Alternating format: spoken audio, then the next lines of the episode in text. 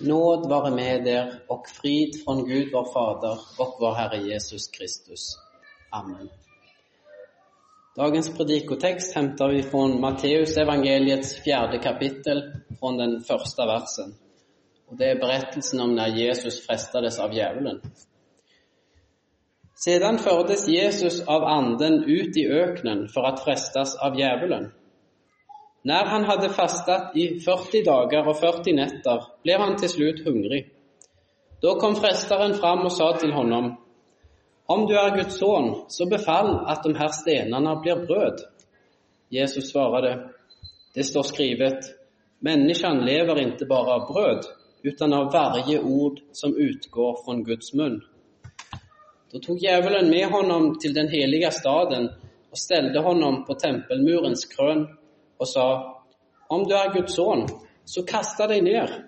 Det står jo skrivet, han skal befalle sine engler, og de skal bære deg på sine hender, så at du ikke støter din fot mot noen sten. Jesus sa til honom, det står også skrivet, du skal ikke fresta Herren din Gud. Sedan tog djevelen med honom opp på et mye høyt berg og visade honom verdens alle riken og deres herlighet. Og han sa til honom, allt dette skal jeg gi deg, om du faller ned og tilber meg. Da sa Jesus til honom, Gå bort, Satan. Det står skrivet, Herren din Gud skal du tilbe, og endast honom skal du tjene. Da lämnade djävulen, honom og änglar kom fram og betjänade honom. Herre, helge oss i sanningen. Ditt ord er sanning. Amen. Vi skal i dag betrakte hvor djevelen frestade Jesus. Djevelen frestar Jesus på tre ulike sett, med tre ulike frestelser. Så jeg tenkte vi skal gå gjennom disse i tur og ordning. Og så vil vi også forsøke å lære oss av hvor Jesus stod imot djevelens frestelser og at vi kan lære oss hvor vi kan stå imot hans frestelser. Men framfor alt så skal vi også lære oss at Jesus var vår ställföreträdare når han stod imot djevelens frestelser. Han gjorde det i vårt stelle for vår skull. Og det her med at djevelen frestet Jesus, det påminner jo en del om berettelsen når djevelen frestet Adam og Eva. Så jeg tenkte også å gjennomføre hvor han frestet Jesus med hvor han frestet Adam og Eva. For det er interessant å se at han, han anvender jo ungefär samme strategi i båda fallen. Innan vi går inn på varje frestelse så finnes det en fråga som kan være verdt å stille. Og det er hvorfor Jesus egentlig fasta det i 40 dagar. Ja, som vår stellforetredere så skulle han holde hele lagen i vårt stelle. Nå tror jeg mikken dog her. Får leva med det. Som vår stellforetredere så skulle han holde hele lagen i vårt stelle. Men det fanns inget bud i Moselagen om at israeliterne behøvde faste så lenge som 40 dager i rad. Så at ha en så lang fasteperiod, det var egentlig mer enn hva Guds lag krevde. Så at Jesus fastade i 40 dager, det kan ha vært for å vise enda en gang Nei, jeg sa det. Mikken dog. Ja. Kan ni höra mig ennå. Ni hører. Ja. Yes, bra. Säg til om jeg måtte høye røsten. Kan du bare gjøre, gjøre sånn her? Det er noe batteriet, ja. Nei, men det her med at, at Jesus fastade i 40 dagar, det kan ha vært for å vise enda en gang at Gamle og Nye testamentet hör ihop. For en sak som er interessant, det er hvor ofte talet 40 återkommer i Gamle testamentet. Nu hinner jeg ikke gå inn på alle eksempel här, men til eksempel så, så var Mose på Sinaiberget i 40 dager, når han fikk de två stentavlorna fra Gud. Og israelittene de levde i øknen under 40 år. Og passende nok så levde da Jesus i øknen 40 dager. Så det här med 40, det återkommer. Og det viser jo at det er Gud som hele tiden har en finger, har en finger med i spelet. At det er han som bestämmer vad som skal hende, og hvor lenge det skal hende. Det er lite som en signatur fra Gud, det her med talet 40 og andre tal som återkommer i Bibelen. Men det her med at Jesus fastade 40 dager, det er egentlig ikke hovedpoenget. For det står faktisk ikke at Jesus førtes ut i økenen for å faste, utan det står at Jesus førtes ut i økenen for å frestes av djevelen. Så fasten var altså ikke hovedsaken, utan det viktige var faktisk at han skulle frestes av djevelen under den perioden. Og det er presis som vi også blir i våre liv. Vi blir også frestet av djevelen. For Jesus han kom til jorden for å være vår stellforetredere. For å kunne være det, så behøvde han bli en menneske og leve et liv som en menneske, presis som oss. Og da behøvde han også bli frestet av djevelen, som oss. For det er hva vi mennesker blir. Vi derimot, vi faller ofte for djevelens frestelser. Men det gjorde ikke Jesus. Han har vært frestet i alt, liksom vi, fast uten synd, står det i hebreerbrevet. Og det er egentlig det viktigste med hele denne berettelsen. For tross at det finnes veldig mye å si om denne teksten, så er enda det aller viktigste at Jesus ikke følg for en enda frestelse. At han, at han aldri følg i synd, bare seg i dette tilfellet eller senere i livet. Han følg aldri i synd, synd til skilnad fra Adam og Eva og til skilnad fra alle oss andre. Han lykkes med det som ingen annen menneske noensinne har lykkes med, at være helt syndfri. Det gjorde han ikke for sin egen skyld, utan for vår skyld. Han levde et liv uten synd for oss. Det som Jesus gjør her i økenen, det er egentlig noe som vi ikke egentlig vil rekommendere noen å gjøre, og noe som vi burde akte oss for å gjøre. For Jesus han oppsøker frestelse. Han oppsøker jo djevelen på noe sett. Han utsetter seg selv for frestelse.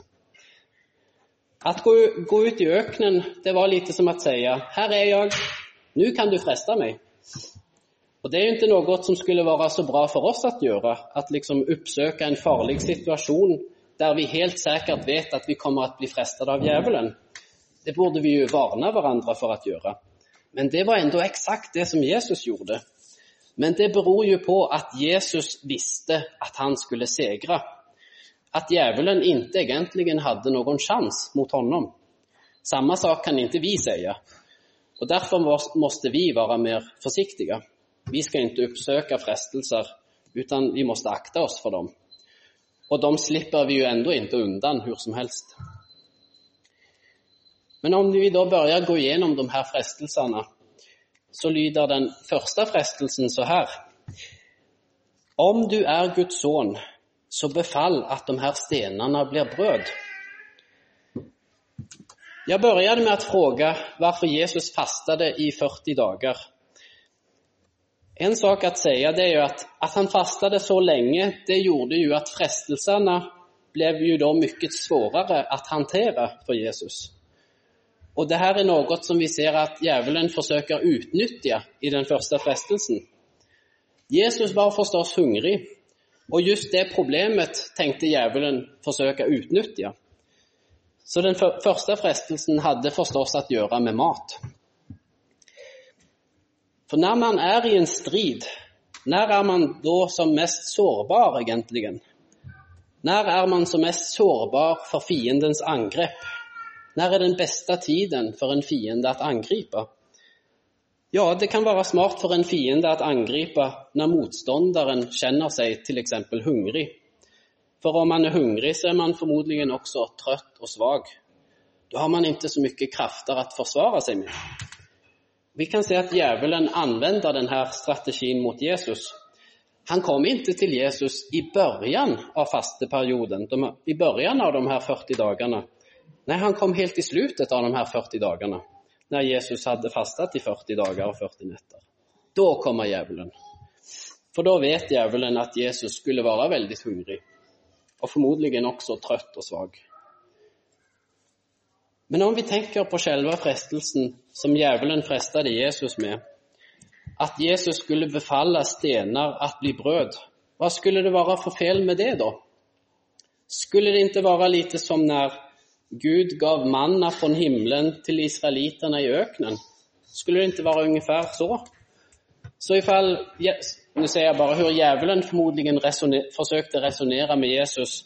Ifall Gud hade hjälpt israeliterna i öknen på det sättet, varför skulle inte Jesus få hjälpa sig själv på ett liknande sätt? Han är ju trots allt Guds son, som djävulen, på, som. Som Guds son så kan han göra stenar till bröd om han vill. Det som skulle vara fel med det, det är att Jesus då skulle använda sin guddommelige natur for å få et bedre og lettere liv som menneske. Men det skulle gå imot hans oppdrag her på jorden. Han var både sann Gud og sann menneske her på jorden, men han skulle jo leve et liv i fornedring. Her på jorden skulle han oftest avstå fra å anvende sin guddommelige natur. Det er det vi kaller for Jesu fornedring. Det står i Filippabrevet om det, i det andre kapitlet. Han var til i Guds gestalt, men räknade inte jämlikheten med Gud som segerbyte, utan utgav sig själv och tog en tjänares gestalt och blev människan lik. Visserligen så hände det att han använde sina gudomliga egenskaper här på jorden, men då var det inte för att hjälpa sig själv, utan då var det för att hjälpa andra och for å övertyga mennesker om at han var Gud. Og det som djevelen frester Jesus at gjøre, det er egentlig at fuske.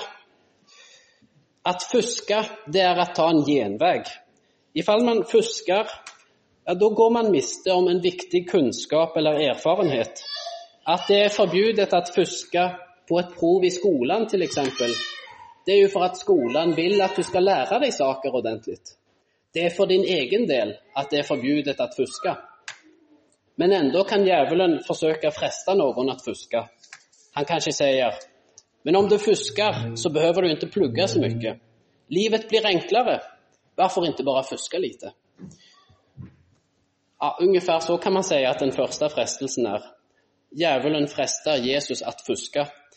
For Jesus han hadde bestemt seg for å faste under en viss Och ifall han började äta innan den perioden var slut så skulle det jo egentligen være for honom å fuske, å mislykkes med det som han hadde bestemt seg for å gjøre. Men hvorfor skulle Jesus vilje det? Hvorfor skulle han vilje mislykkes med det som han hadde bestemt seg for å gjøre? Det som den hellige Ande hadde lett honom ut i øknen for å gjøre, og altså det som var Guds vilje for Jesus å gjøre. At fus att fuska, det var också något som djävulen frestade Adam och Eva med. Han kom och frestade dem att äta av frukten från det förbjudna trädet. Varför ska ni inte få äta av det där trädet? Är inte det orimligt att ni inte ska få göra det? Är inte Gud lite orimlig som inte låter er få äta av den frukten? Lockade han dem att tänka. Och her ser vi jo en rød tråd i djevelens frestelser. Her ser vi en typisk strategi, kan man si. Han sier har Gud virkelig sagt? Har Gud virkelig sagt, sier han til Eva. Han ifrågasetter Guds ord. Han ifrågasetter Guds vilja. Og han forsøker få oss mennesker å søke vår egen vilja istället for Guds vilja. og på det settet gjøre oppror mot Gud. Både når han frestet Adam og Eva og når han frestet Jesus så hadde frestelsen å gjøre med mat. Men tenk enda hvilken kontrast mellom Adam og Jesus. For Adam og Eva, de hadde ingen som helst anledning at ete av frukten fra det der treet. De hadde jo mange andre trær å ete ifra. De hadde jo ikke brist på mat. Ikke savnet de mat. Inte gikk de rundt og var hungrige, som Jesus gjorde i økenen. Men enda så følger de fra djevelens frestelse. Tenk da vilken kontrast mot Jesus. Jesus han var veldig hungrig, han hadde ingen mat. Men enda så lykkes han stå imot djevelens frestelse. Om vi da går videre til den andre frestelsen så sier djevelen om du er Guds son så kasta deg ned. Det står jo skrivet, han skal befalle sine engler, og det skal bære deg på sine hender, så at du ikke støter din fot mot noen sten. I den andre frestelsen så ser vi at djevelen er en mørdere. Jeg tror det aller vanligste for oss er å forknippe djevelen med frestelser til moraliske synder og frestelser å tvivle på Guds ord. Men, men vi skal ikke heller glemme bort at djevelen er en mordere. Han er den som står bakom alle dødsfall. At vi mennesker til slutt dør her i livet, det er nemlig ikke noe naturlig, en ordning som alltid har funnits. Nei, for i början så fanns ikke døden her i verden. Men døden kom inn i verden gjennom at djevelen frestet Adam og Eva til å synde. Og etter den dagen så har alle mennesker behøvd dø den kroppsliga döden. Antingen av ålderdom eller sykdommer. Men djevelen har også en finger med i spelet når mennesker dør gjennom mord eller ulykker. Djevelen han er morderen som frester alle mordere at mørde. Og dessutom kan djevelen myrde gjennom at orsake ulykker, f.eks. gjennom at noen ramler ned og slår slår hjel seg. Og ifall man merker at en ulykke blir hindrad, då er det en fråga om englevakt. Når man merker at «Oi, her hadde jeg jettetur som ikke dog eller skadade meg reelt, ja, da er det englevakt. Da har englene vært der og forhindret et dødsfall eller en svår skade. En ulykke, derimot, det er noe som skjer uten at man hadde tenkt at det skulle skje. Hva djevelen forsøker å freste Jesus at gjøre, det er jo snarere at begå selvmord. Kasta deg ned, sier han til Jesus. Och så skal vi også legge merke til at djevelen er veldig listig her, for han anvender et bibelord. Tenk det, djevelen siterer fra Bibelen. Hvem skulle trodd det? Men når, men når djevelen siterer fra Bibelen, da er det aldrig en rett forklaring han gir, utan alltid en falsk forklaring. Han forvrenger Bibelen. Her forvrenger han et bibelord fra Saltaren 91 han skal befalle sine engler, og det skal bære deg på sine hender, så at du ikke støter din fot mot noen sten. Säger, det er som at djevelen sier, se her, Jesus, i skriften står det jo at englene skal se til at du ikke støter din fot mot noen sten. Så da kan du jo bare hoppe ned og regne med at englene kommer til å redde deg. Men da svarer Jesus, du skal ikke freste Herren din Gud. Det vil si, ifall vi vet att det finnes farlige situasjoner her i verden, så skal vi ikke utsette oss selv for dem med en forhåpning om at Gud på et mirakuløst sett kommer å redde oss. Et annet eksempel skulle kunne være ifall man blir svårt syk eller skadet og ikke oppsøker en läkare trots at man vet at läkaren skulle kunne hjelpe. Da utsetter man seg selv også for en unødig fara genom att inte uppsöka den hjälp som faktiskt Gud har sett till finns här i världen. För det är ju Gud som ger alla välsignelser här i världen. Men då finns det kanske någon som resonerar så här. Men ifall man bara har en stark tro så kan man göra så. För då visar det att man litar på Gud och lämnar sitt liv helt och hållet i Guds händer. Men det är faktiskt tvärtom. Ifall man utsetter seg selv for en onødig fare, så er det ikke et tecken på tro, utan snarere et tecken på tvivel. For da viser det at man forsøker å sette Gud på prov, som Jesus sier. Da er det, det er liksom som at man vil se et konkret ytre bevis i ens eget liv på at Gud eksisterer, og at Gud er nærværende i ens liv. Man vil liksom utsette seg for en fare og se om Gud griper in. Men en stark tro som litar på Gud behøver ikke gjøre så. Vi kan lita på Gud og enda ikke utsette oss for unødige faror. Og legg merke til at djevelen han forvrenger et bibelord i stedet for at øppet förkasta det bibelordet. Det er også ganske listig. Det er en sak ifall noen säger Ah, derfor skal vi bry oss om hva Bibelen sier, egentlig. Da borde det være den letteste sak for oss at avslöja det som en ren løgn. Vi vet at vi ikke borde lysne til otroende mennesker ifall de gir oss rådet at forkaste Guds ord. At den otroende verden forkaster Guds ord, det vet vi jo. Så en sånn frestelse kan vi veldig enkelt stå imot. Vi borde i alle fall kunne det. Da kan vi säga, du tror ju inte på Gud, så självklart tycker inte du att jag borde lyssna till Guds ord i Bibeln.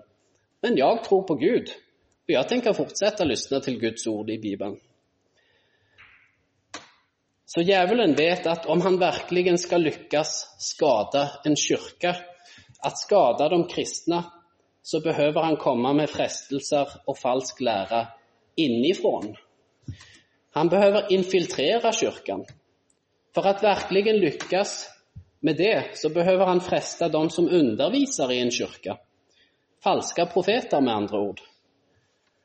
Og ifall falska profeter ikke genest skal bli upptäckta som falska profeter så behøver de være listigere enn at bare sie 'Derfor skal vi bry oss om hva Bibelen sier', egentlig. Da behøver de snarere gjøre som djevelen gjør, at forvrenge et bibelord i stedet for at öppet forkaste det. Man behøver komme litt mer smygende, på et forsiktig sett, så at det blir svårt å merke det. Det er lite som en rev som smyger seg fram i skogen. Eller kanskje snarere som en muldvad som dyker opp på et oväntat stelle. Når de börjar vride og vende på det som står klart og tydelig, det er mye svårare å opptekke. Og på så vis så kan man lykkes skada kyrkan inifrån. og det vet djevelen. Så derfor har han alltid hatt det som en strategi. enda siden syndafallets dag når han sa til Eva, har Gud verkligen sagt? Eller om han ikke lykkes med å infiltrere falske profeter inn i en kyrka, tror ni, tror ni da at han kommer å gi opp? Tror ni at han kommer å låte oss være? Nei, da kan vi være sikre på at han kommer til å bytte strategi. Da kommer han å forsøke på andre sätt. Till eksempel så kan han fresta oss til onødig splittring. Til eksempel så kan det hende gjennom diskusjoner som finnes mellom kristne. Nu behøver det ikke være noe fel med diskusjoner, men særskilt i en kristen gemenskap så kan det være bra å være forsiktig, så at man ikke orsaker onødig splittring.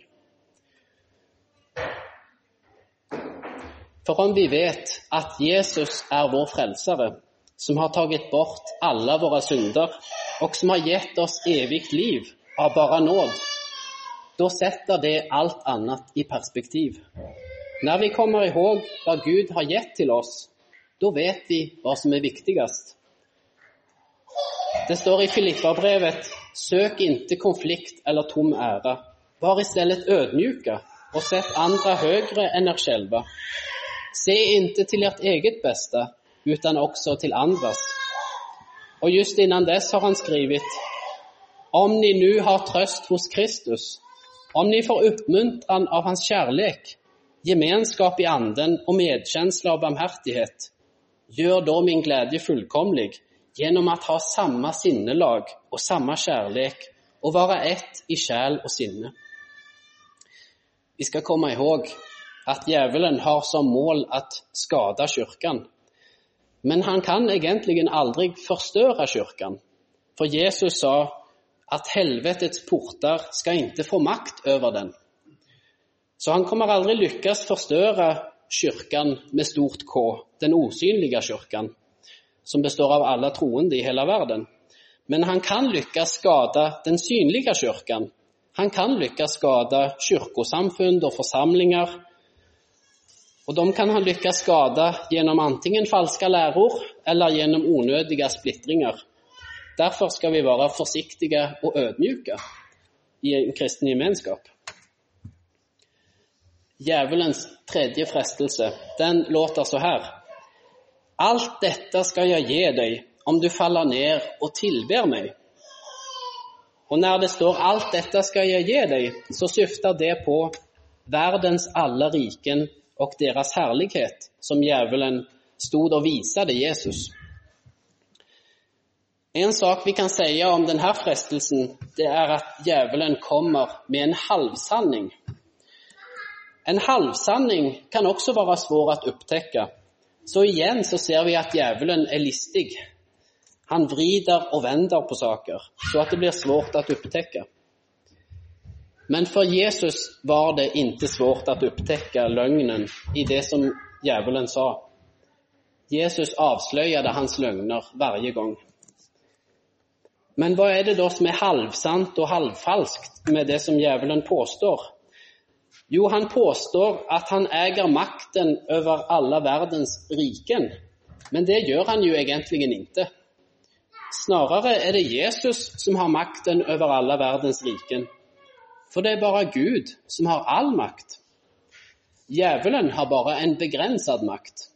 Han har en viss makt og tillatelse at skade og freste mennesker, men bare i den mån som Gud tillater.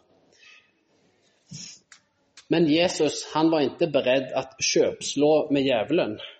Inte ens denne begrensede makten var Jesus beredd at falle ned innenfor djevelen for å skaffe seg, Utan Jesus säger, det står skrivet, Herren din Gud skal du tilbe, og endast honom skal du tjene. Legg märke til at Jesus enda en gang siterer fra skriften når han bemøter en frestelse. Han anvender konsekvent Guds ord vid varje frestelse. Og det er noe viktig som vi kan lære oss også, at alltid anvende Guds ord når vi blir frestade.